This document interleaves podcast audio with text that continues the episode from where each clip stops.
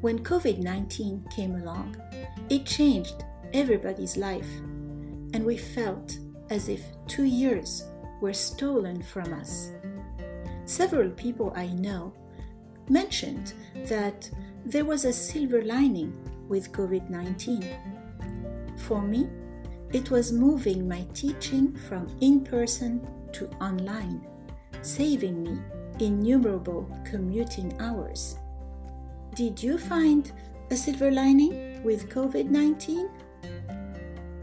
Check out my YouTube channel and my books on Amazon.